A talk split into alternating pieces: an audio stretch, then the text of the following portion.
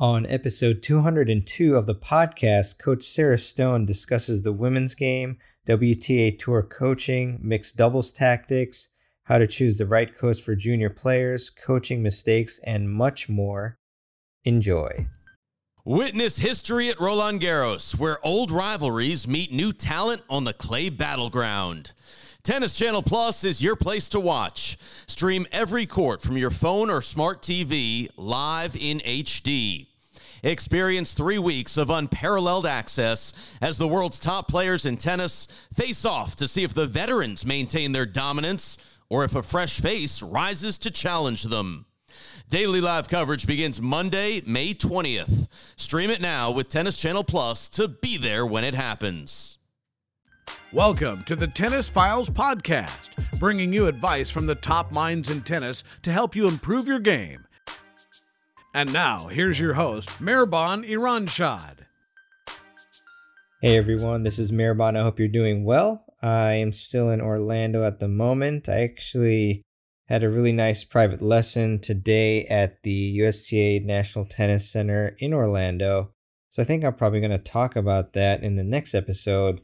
But for this one, I have a, an interview with you, interview slash Q and A, I would say, with Coach Sarah Stone, who has been coaching for a long time. Uh, she's very experienced. She was a former professional tennis player, and she previously coached Samantha Stosur, who, as you probably know, is a three-time Grand Slam champion under her tutelage. In fact, she's also coached five other top 100 players.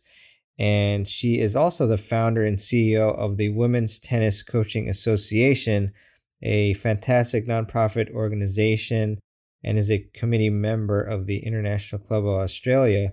So, uh, big thanks to Sarah for uh, enlightening us and doing great work in the tennis community. And without further ado, here is our interview slash Q and A session with Coach Sarah Stone for you like what what's your main uh i guess like activities these days? Like are you coaching you know mostly club level or mostly you know a bunch of pros or like what's going on there? Taking a little time out from coaching pros. I'm not sure if i'll coach pros again or who knows? You never know what you're going to do. I'm just coaching a couple hours for my dad. My dad has a huge business in australia Nice. And a couple couple lessons a week, doing a couple different things and looking at some different options. I mean, my time during COVID has sort of been just keep focusing on the WTCA and keep the content out there so people have got good things to refer back to and, and know what they're doing. And outside of that, I'm not on the court that much at the moment. Um, it's interesting though because I like it that that way sometimes because you get a chance to look at what you're doing and all the other things that are around the industry. And if you're on the court all day every day, then you miss that stuff. So right now I'm coaching a beginner lady on her fourth lesson and she's about 35, which is fun because you look at tennis from a different perspective. And I'm coaching a 14 year old girl. And I enjoy learning from her about all the things she goes through on a daily basis, being a, a teenager and what the experience at tennis is like for her and sort of like a research project for continuing to expand the WTCA. Yeah, that's awesome. Yeah, uh, lovely to especially work with um, you know players who are in the foundation stages, so to speak. So, I guess uh, I'm curious, you know, uh, in terms of like the approach to teaching females, and let's start with, you know, maybe the junior age. Like, are there any differences in the approaches that you might take or anything? Or is it, I mean, is it uniform? How does that work? I would say it's quite different. The relationship is is imperative. Most female players, if they don't like their coach, they're just going to be done. So it's more hmm. about that dynamic with the coach. And this one particular kid that I am coaching right now, I talked to her about astrology and crystals and, you know, all the sorts of things that common interest. And I find that she just is happy being there, talking about that. She's getting better every week. Obviously, we talk about tennis, but it's much more of a relationship and over guys just want to get out and they want to play matches and they're competitive. It's not to say that women aren't competitive at all, but I feel like it's a different way that you build a relationship with with young females and they want to a little bit more know that you're interested in things outside of the court. It's not so cut and dry. It was that's just my experience. Yeah, that makes a lot of sense. I mean, I've heard from from coaches that you know it's it's really key to get to know the student and you know to gain their trust and things like that. So it sounds like it's even more so with females. Like, is that because males like are they just more like mentally like I, I don't know I don't even know how to answer like ask the question like what why is that do you think? Hi. Well, I don't know. I think it's just environmental. I think that there's this element of maybe confidence. I mean, it's a difficult age for girls, 13 to 17. And it's where you're really self conscious about yourself and how you fit in the world and the, the pressure of media and all those sorts of things. So you're, you're being bombarded by all these different things. And tennis is a sport that's quite difficult. And then women are very self critical, um, sometimes perfectionists. And then if you don't have that coach that's there just propping you up and supporting you as a human being and, and taking you as a person first, think we can lose a lot of girls that way. And it's different. You're dealing with different things. Girls don't just suck it up. You know, you might have to sit down and say what's going on for you today, and they'll say nothing, I'm fine. And then you got to ask again and say, you, you know, you can talk to me about it and create a safe space. That's how it's been for me. Girls want to chat. And yeah, it's just a little bit different. There's obviously physiological differences, and that that's to do with you know, also with um, strength and ability to cover the court and things like that. I find that it's very important to use female role models. We might want to talk a lot about how great Roger's serve is.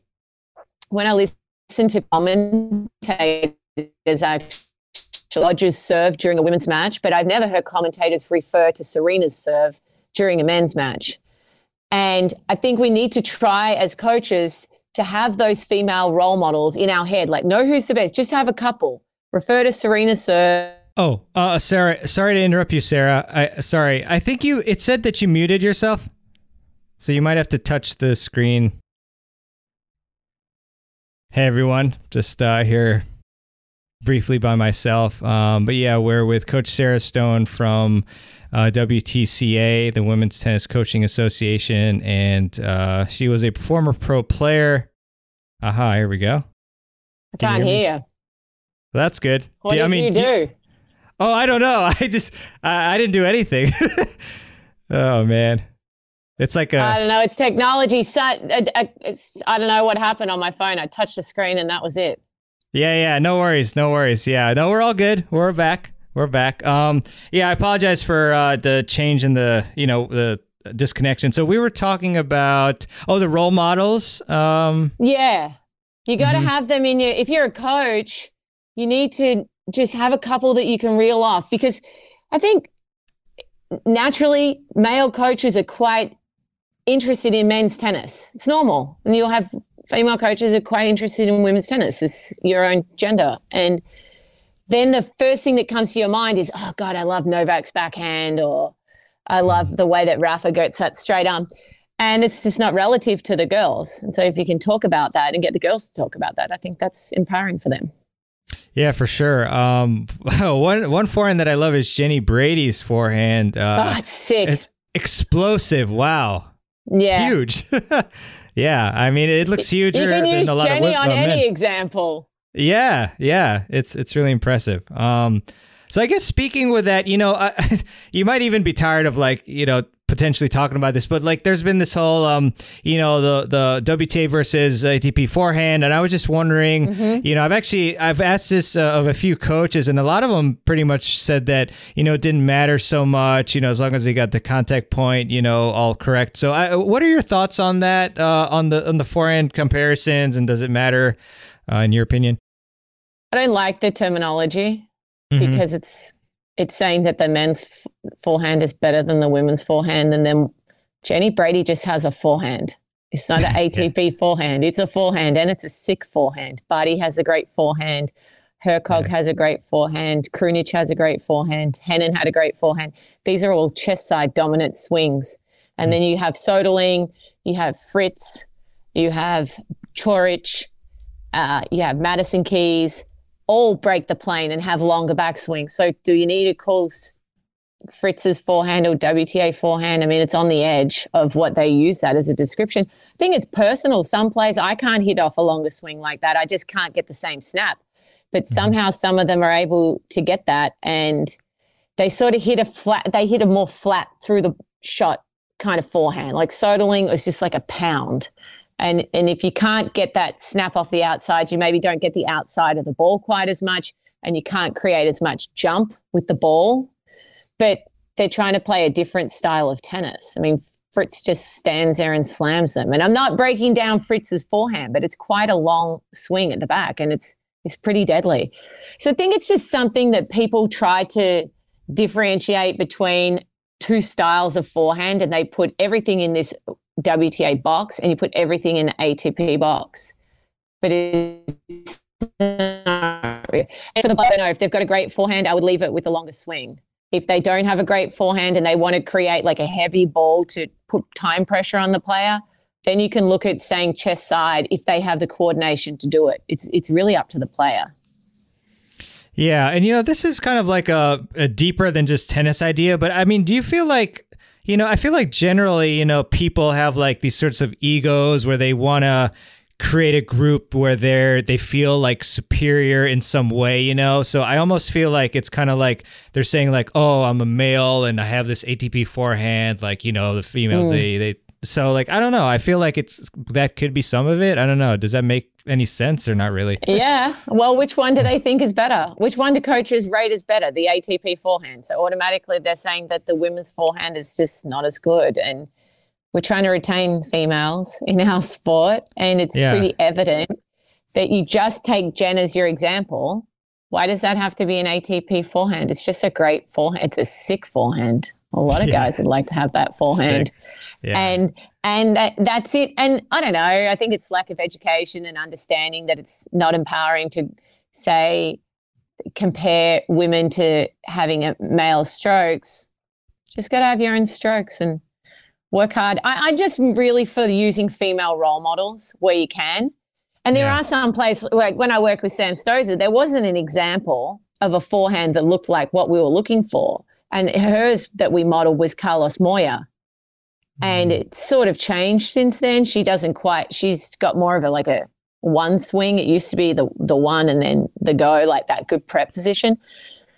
But that was it at the time. That was that was the example, and that was the style. But now there's so many good, technically good players, female players that are very athletically developed and technically advanced that I think we can search for enough for the female players and use them for the for the guys too, if if that's what you want to do. Right, right. No, definitely. So I, I don't necessarily want to like uh create like cookie cutter, you know, like advice or anything, but I'm wondering like is there a common like common technical differences at all like in where, you know, like you might wa- prefer to teach a technique to like a female player versus the the male might usually have like a different way of approaching or not really? Mm-mm.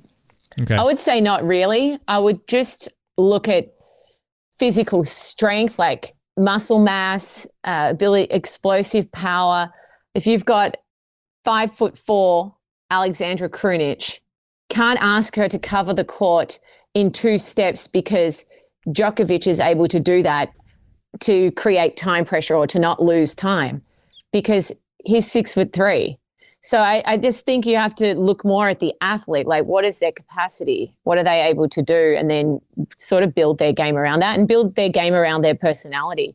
There's no point saying you want someone to be first strike when they like to cat and mouse and that's why they play the sport. They enjoy toying with the person. Sure, you have to be able to finish points sometimes, but you can't take the person's joy of why they even started the sport out of what they're doing. You just kind of have to work with it. Yeah, hundred um, percent.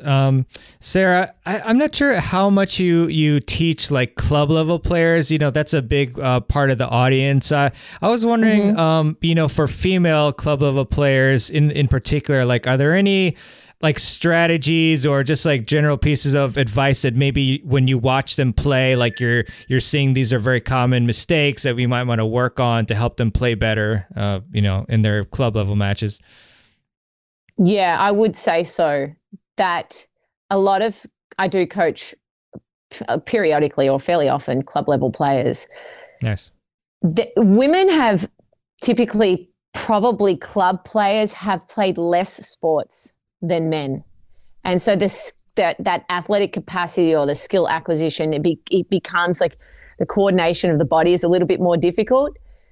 I just think it's imperative that they hit up on the ball, mostly off the forehand. I find that the forehand is a much more athletically developed sort of shot.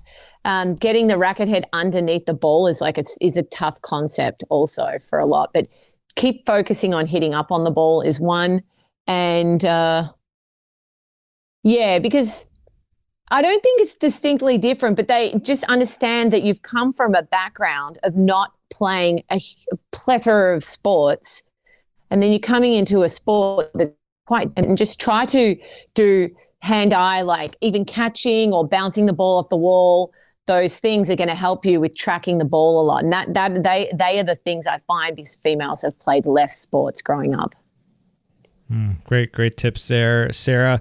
So, um, shifting to the pro game just for a bit, um, what types of strategies are you finding that are, th- you know, common strategies that are working uh, in the game today versus like what are some like maybe strategies that aren't working so well in, in the pro game?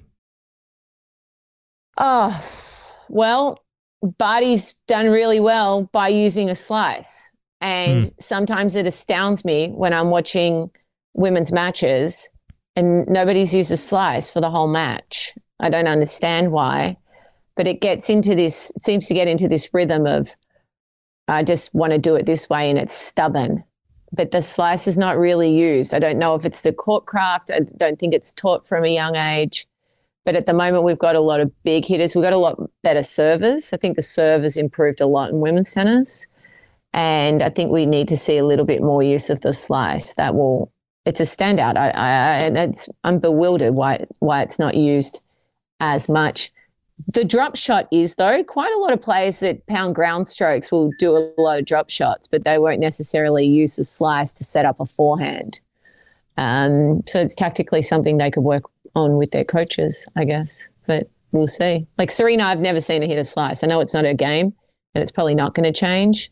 But there are some some players out there that could use it just as a as a mix up. Yeah, definitely, definitely. Um, uh, just curious, you know, what are some of the things that you worked on uh, when you were coaching professional players that you felt like really enhanced that that, that particular player's game? Just, just be on repeat. You just got to do it over and over and over and over and over. There's no substitute for those reps done correctly. So you've just got to be willing to put in the work. I mean, any club player that's playing, I'm giving a lesson to a lady once a week, and that's great. She gets a little bit better each time. But if she would go out and practice a little bit on her own, or just hit a few balls on the wall, or, do, or take a clinic where the ball's fed in, because when you're a, a, beginner player, it's hard to get a rally with a friend. So I think mm-hmm. take a lesson, but take a clinic so that ball is in a, a place where you can get the right contact point. And that's a lot to do with it. Contact point is all over the place until you've really got your eye and you've got your strokes screwed in. So you have to practice if you want to get better. Yeah, it's the same for the pros. Yeah, yeah, no, no, for sure. Um, I guess who, which player do you think right now um, in the women's game is is like a great player to to model off of um, for well, let's see. For club level players who are aspiring to get better, who who's like a player you you'd pick for them to to try to you know model after, whether it's their their mentality or their you know strategy or anything like that. Yeah, probably Barty, Honestly, mm-hmm. mm. yeah, just because it's a it's not ultra. Ag- her game is not ultra aggressive. She uses time well, but she doesn't like just rip balls. She uses the court well, and I think if if you're a club player, your capacity to rotate super quickly, and it's not something you've done growing up, is going to be a little bit less. She's got a smooth service action. You want to try to keep your strokes as smooth as you can. Move the ball around the court, particularly in club, because people don't track the ball well. So if you have the ability to be precise with your placement, then you're going to open up a lot of spots because people don't track the ball as well when they're when they're um, club players. And so you talked about having smooth strokes. I know it's probably a lot of work you got to put into it, but any tips on uh, developing smooth strokes? I would say get video footage and be very sure who you're paying to give you lessons mm-hmm. because there are a lot of coaches out there and you'll be there for two years. It's the same in any industry. Maybe they don't click with you, maybe they don't really care. Uh, it's the same as a doctor, mechanic, it doesn't matter. Make sure that you have that connection and you feel like that person cares about you and have a look at your game and, and look at video footage because it's hard for you to remember what it looked like going back. Yeah, no, 100%. I mean, going back to your playing days too, what are s- some changes that you made throughout your career that you felt were really, um, like, really elevated your game to the next level? playing that much. Um, but what what elevated my game? I just think experience. I mean, I'm a, I'm a very very natural athlete. I played every sport, so it actually came very easy to me, like technically very easily because I had that athletic capability. But playing more, being in more situations, definitely never. I didn't play enough practice matches because I was too worried about losing practice matches and feeling stupid. So if I could go back to my younger self, I would say just play a lot more matches and get yourself in a situation where you feel uh, like you enjoy the practice environment. That that's probably the most critical piece, and and always find a coach that really you click with. And I have a handful that I clicked with, maybe two, or three, and I had a lot of different coaches, and I, they're very clear to me why. And they really just cared about me as a person. Yeah, I love that. Um, yeah, that's that's key, uh, coach wise. So we've got a question from Becky. Hey, Becky, how are you? Um, hi, Sarah. Hi, Becky.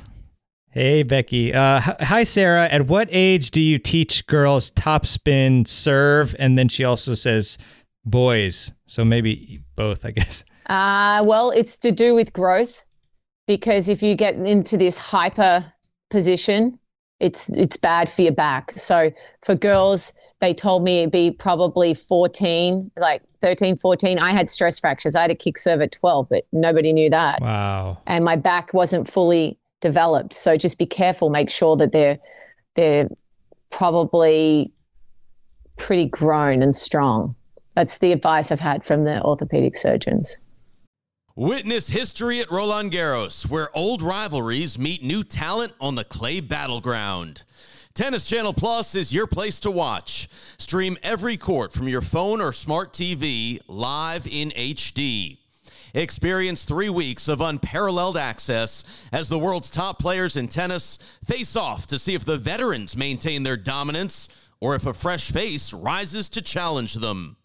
Daily live coverage begins Monday, May 20th. Stream it now with Tennis Channel Plus to be there when it happens. Wow, very interesting. Wow. Yeah, it's so, repetitive. Gymnasts get it a lot. They get that hyper extension and then they get stress fractures in their lower back. Wow, super interesting. Um, I'm trying to think. Is that like the only stroke that we have to be wary of? I'm just trying to double check. you know, as far as I would say so. Okay. And uh, yeah, maybe in yeah, and also the shoulder.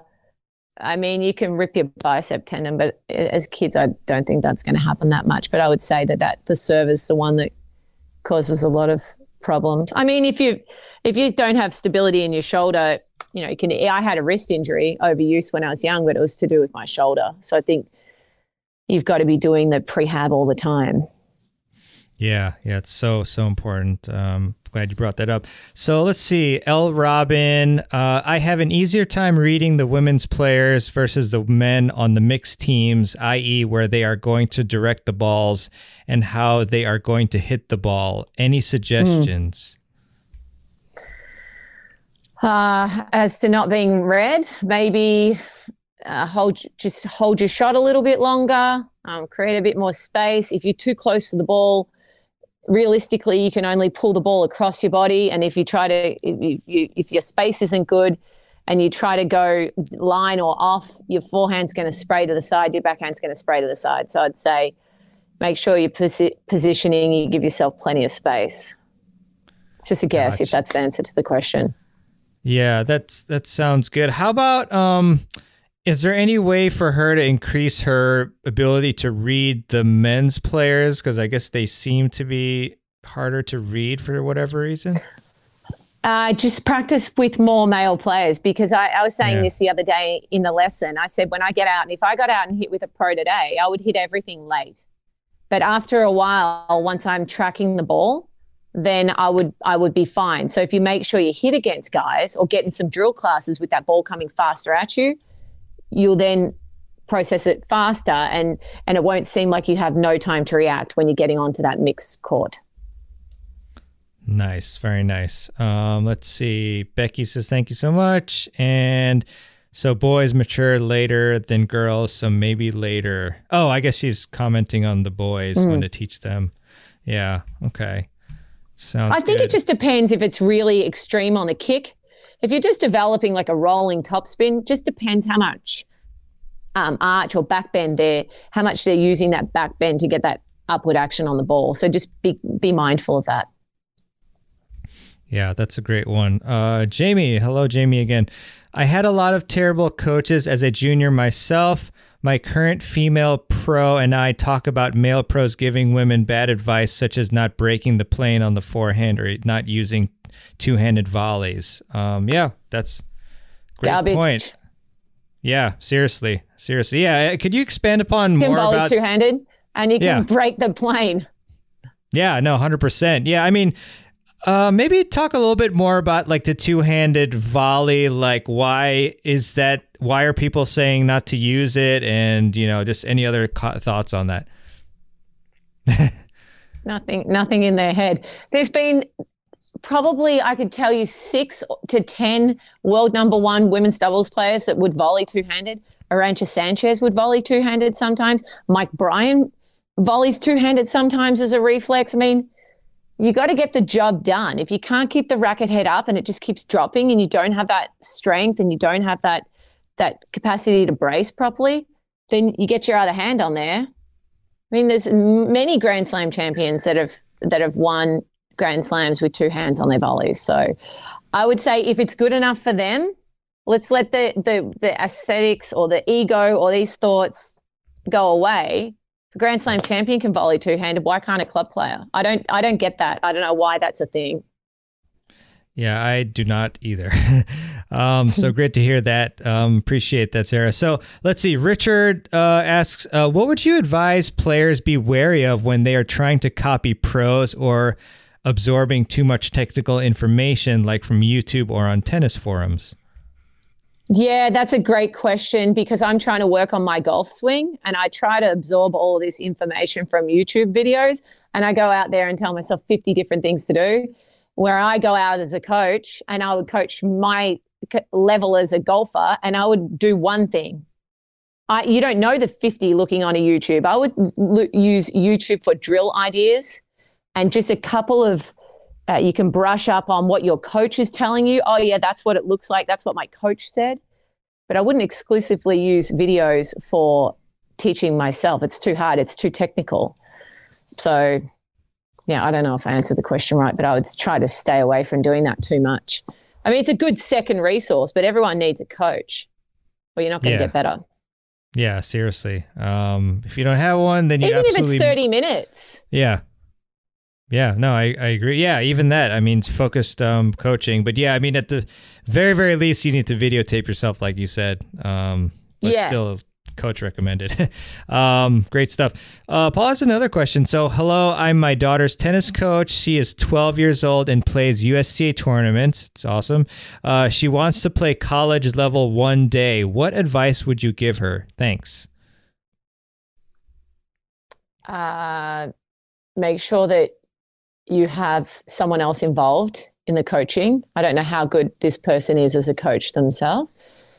And because it's a lot of pressure, my dad coached number seven player in the world, and he was one of the best coaches in the world, but it was extremely difficult. And I did not enjoy the sport because of that. Hmm. Make sure, yeah, just use your outside resources, be the parent first. Uh, don't think you know it all. We don't know it all. Even as coaches, get a team around you and and make sure that she loves the sport. It's, it's, it's a difficult thing with kids. Sometimes the parents or even pros. I've coached pros that I've wanted it more than they have wanted it. So just make sure who's driving there and and then spend your money accordingly. Just don't blow it out the window because you want them to be good. They've got to be invested too. Yeah, no, such great advice. So, um, I guess let's let's assume that you know, so the a, a female player has a coach. I guess they're maybe they're junior, um, and then they're looking to hire one other person. You know, maybe the budget isn't like so expansive that they can hire like three people or whatever. So, who's mm-hmm. the next? The like, who's the next person that you think would be the most beneficial to hire if they could hire another person besides the coach? Yeah, maybe a, a college hitting a hitting partner, guy mm. or girl. It just depends on the level of the player. You know, there's there's some girls that just depends on the person. I'll get a hitting partner and just someone young, even at, at a high level junior, pay them twenty bucks an hour, mm. get them out there, get that level going up, and or you can get you can get players and play matches against your kids, and then if they beat your kid, you pay them. If they lose, then you don't. It's another system that works pretty well. Keep them motivated. Ooh, that's yeah, accountability. That's a real good one. I love that. Um, yeah, no, that that's a great one. You know, because I was I was like for some reason I assumed that maybe you were gonna go in the realm of like oh you know like a mental game coach or like a um a physio or something like that. But it sounds like it's just like getting better training partners and just playing it was probably more beneficial perhaps. Yeah, it's situational though. Like yeah. I use, you know, you've got Nathan Martin on there. I, I would say yeah. get your, if you've got a tight budget, do your do your programming through Tennis Fitness. I think that's really useful, mm-hmm. and they can they can get it covered. I mean, there's certain things you need. You don't need that much technical advice for your fitness programs. Tennis is a moving, you know, it's a moving target, moving ball. It's different. Yeah, yeah, no, that's very true. So another follow up uh, from Paul. So she plays with a semi Western grip. A coach told her to switch to Eastern because well, Eastern because she's a girl. Is that true? I think I know the answer. Is that person is that person a registered coach?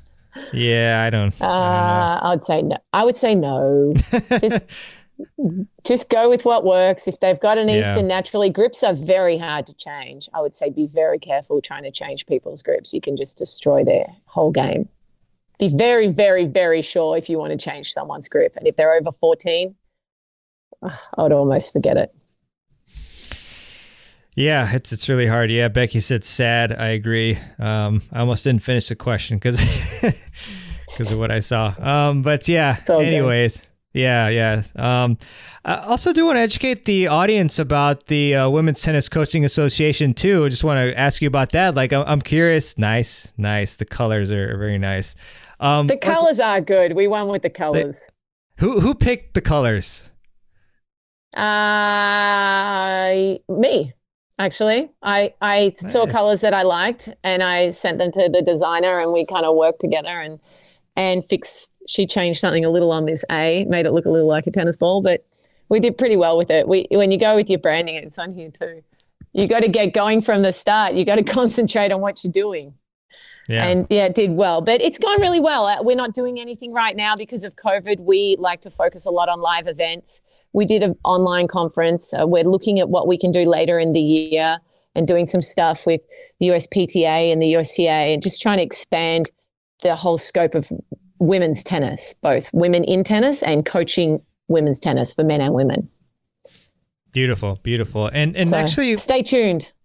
Yeah, no, we will stay tuned definitely. Um, and we have some links uh, for people to check out uh, WTCA. So, um, actually, I was just curious, like how how did you first um, create or found uh, WTCA? Like, when did the idea come out?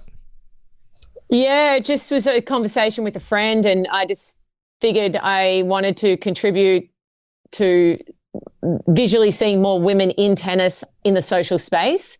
So we started yeah. with videos and just having a platform for that, that there are someone else other than Roger Rafa and Novak. And yeah. then showing girls doing drills and then sort of thinking about the education side. How can we impact? How can we help more girls stay in the game? Can we create an environment where women coaches feel more confident? Well, to have that, you need your guys that are advocates for women, and that creates that space where they feel included. And it just kind of rolled from there and, and tapped into our network, myself and Anne Grossman, the president.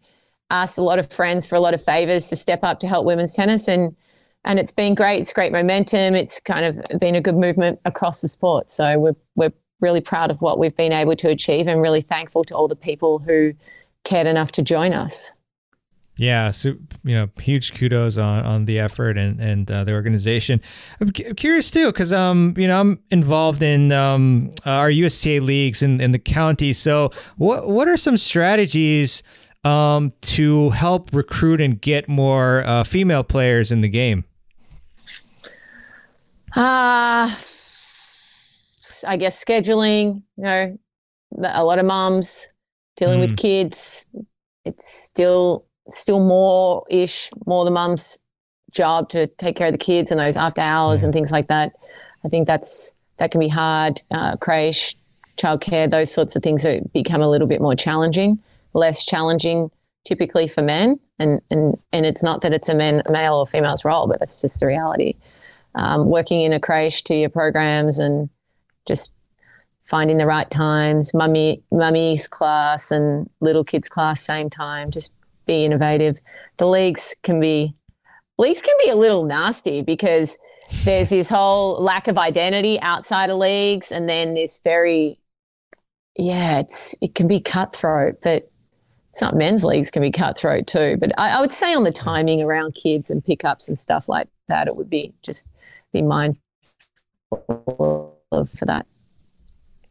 Yeah, th- thanks for that. Um, definitely will be thinking about that. Uh, let's see. So we got some nice comments. Look at this. Becky says, "I have the pink long sleeve and Sarah's hat." Look at that. Becky Becky's the boss. That's why. That's so cool. Sarah's done an exceptional job for sure. Um, let's see. What was I gonna say? Um, I'm curious about like your thoughts on. Um, I don't know how much you follow like the uh, uh, women's tennis in the U.S., but like, what's your what are your thoughts on the, the players? What's that? Daily, they're my pals. Oh, good, They're good, what, good, about good, what they're doing. good, good, good. Like, like, how impressed are you with with uh, U.S. women's tennis? You know, at the moment. Extremely impressed. And whenever I hear this garbage about women's tennis, oh, America doesn't have that many players. I just go down the list. We go from Kenin, then Serena, Jenny, uh, Madison, Sloane, Ali Riske. I mean, Jessie Pegula. It just goes on and on. There's so much depth. Venus is still in the in, uh, in on the list. I mean, you've just got so many great players and a lot of really great girls and uh, and great ambassadors for our sport. And America should be very proud of their female tennis players. So anyone who thinks it's not good, they they got no idea. And and Kathy Rinaldi's done a really great job as the as the leader. She's a she's a really inspirational person, and and I've been really impressed with what she's done since she's been in that that top role. Yeah, yeah, no, it's it's so awesome to see. At least we have some really good uh, female players that have been are doing you know decent, got some good talent. But uh, Yeah. let's see, yeah, yeah, for sure. Let's see. This one's an interesting one. VJB, uh, careful when someone plays every sport to and not blame tennis when you get a stress fracture. Stress fractures happen cumulatively. Core and hip strength, flexibility, recovery matter. Um, that's interesting. Do you have any thoughts on that? I don't know. Like, uh, Not really. I mean, I just speak from what advice I've been given by orthopedic surgeons on the back. I am not a doctor. They just said be careful. Uh, Yeah. I mean, obviously, cumulative hours, you got to be mindful how many hours you can do. There's a lot of research on that. A, a sports hour is another hour on the body. So if you want to practice 10 hours of tennis a week, and as a kid, you at that age, you're only supposed to practice 13, that includes all sports. So that that is a true statement. You just have to be careful Yeah. of the load you put on the body. yeah, no, hundred percent. Uh, let's see. Okay, um, Kaylin, uh, if playing multiple sports, at what age would you recommend just focusing on tennis? Best sport, and then the second one, I guess, is best sport to complement tennis development. Soccer, gymnastics, and athletics. I would say athletics for me is number one. As a young kid, doing all those hurdles and all of that. Uh, Um, yeah, and or karate is pretty good too. I would not say so much basketball, but those would be my top. Yeah, gymnastics, soccer, or and track. And I don't know when the time's right. I didn't focus on single sport. I did athletics right through high school, so I was still doing athletics at 16 and and playing for Australia and on the junior Fed Cup team. So I don't think you have to pick, but that was my main sport. But I still did athletics at school. Yeah, yeah, no, that's great stuff. Just yeah, depends. it's very. Yeah, no, definitely depends. And I don't know. Have, have you read this book called Range by David Epstein? No. It, it's a very good one, and I was very pleased to see. Um, it basically talks about how a lot of people think that like specializing from a super young age is the way to go, but in actuality, a lot of the most successful people have, you know, um, gone through a multitude of different experiences. And then the very first chapter is, you know, it, it talks about Tiger versus Roger Federer, where, you know, Tiger, like he specialized in all this, but Roger actually played a whole bunch of different sports and all that. So, uh, and I'm actually wondering, you know, if, if I'm sure it's probably the case, like with some some female uh, professional players. Like, can you? I'm trying to think of any that any that you know that like they played a bunch of sports for a while. I mean, besides yourself. Yeah, lots, loads. Lots. okay. I mean that like Coco, Vandeweghe. I mean these these girls played different sports growing up. Not everyone. I mean mainly you focus on tennis. Tennis is first, and everything else is secondary. But most most, I mean, Barty played cricket, footy, everything. Sam Stosur hmm. played. You know these other sports, not maybe formalized, but playing other sports we're seeing that more and more in tennis, and that's why you're seeing the level of women's tennis going up because of that that total athlete. Yeah, so important, so important. Um, let's see. Uh, L. Robin, to add to Kaylin's comment, what is your suggested progression for a junior player? My daughter is ten. Uh, Uh, follow the advice of a good coach. It's too hard to say when I have no idea about what they're doing. Just ma- monitor the training loads. And you've got to do that with an expert. I do not know the facts off the top of my head, Gotcha, but don't gotcha. overtrain. Yeah, that's a good one. So I, I know that you did touch upon this some before, but I'm just wondering, like, what are maybe like three or four things or however many you want, like, to look for in order to find uh, a, a really good coach for yourself or for a student? someone who cares, someone who has a lot of experience, uh, not somebody who isn't trying to tell you that you're going to be the greatest player of all time in your first lesson, and someone that you get that you really gel with, I guess, someone that you connect with. Mm-hmm. I like it. Um, but um, yeah, I, I really, I only have time to do one more question. Is that okay if we take? Oh yeah, yeah. No, no problem, no problem. Uh, shoot, shoot, shoot. I missed a call I was supposed to be on, but this was more important. oh, I'm so sorry. Gosh. It's all it. good. It's all good. No, you can you. wait. Okay, great. So I'm just gonna ask this general question. You know, um, you know, for female players who who want to improve their game and who want to, you know, they're committed, but they're maybe like kind of stuck at, at the same level. They've been there for for a while. What's up? some piece, you know, a couple pieces of advice or one piece of advice for them to to get unstuck and get to the next level? um, be a really big student of the game. Watch watch a lot of tennis, so you, so you track the patterns well, and just be as athletic as possible. Challenge yourself athletically, be it like hiking, shooting baskets, whatever. Just challenge yourself in different athletic ways, and I think it will help you develop because tennis is a very athletic sport, and and typically women come from less exposure to a lot of different mm-hmm. sports. So if you can do that for yourself, you'll be going places. Beautiful, beautiful. Well, hey Sarah, I'm sure we'll connect again soon. And thanks a lot. It was really nice to see you. Um, thanks. thanks for yeah, it's good to doing. see you too. Congrats Yeah. on all the great work. All right, I really hope you enjoyed that episode, that interview slash Q and A with Coach Sarah Stone. And again, thanks for your time, Sarah. Uh, keep up the great work. Uh, if you enjoyed this episode, I really would appreciate it if you would subscribe to the Tennis Files podcast, and you can do that in your podcast app of choice. Just feel free to hit that big juicy subscribe button, and you'll get all the episodes immediately downloaded to your podcast and device that you use to listen to podcasts so that you don't have to go and manually find and download the show. Very convenient for a milliseconds worth of work, I'd say, maybe a couple seconds, I guess, if you have to open the app. But, anyways, just subscribe. Uh, would be great for the show. It would just bring it up the rankings uh, and therefore give more visibility uh, of the show to others, which is more important, uh, the most important uh, of all, more than rankings and all that jazz. Um, just trying to help people improve. And so I also would like to leave a quote with you, as I often do at the end of the show, pretty much every time.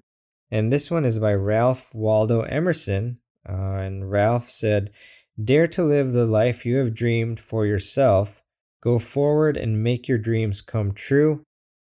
Very, very true. Um, really love this particular quote. So, with that, I just want to thank you for listening to the show again, and I look forward to bringing you more content every single week. Have a great one, and I'll see you on the next episode of the Tennis Files Podcast. This is Mirabon Aranshad signing out. Thanks for listening to the Tennis Files podcast. For more tips to help you improve your tennis game, visit tennisfiles.com.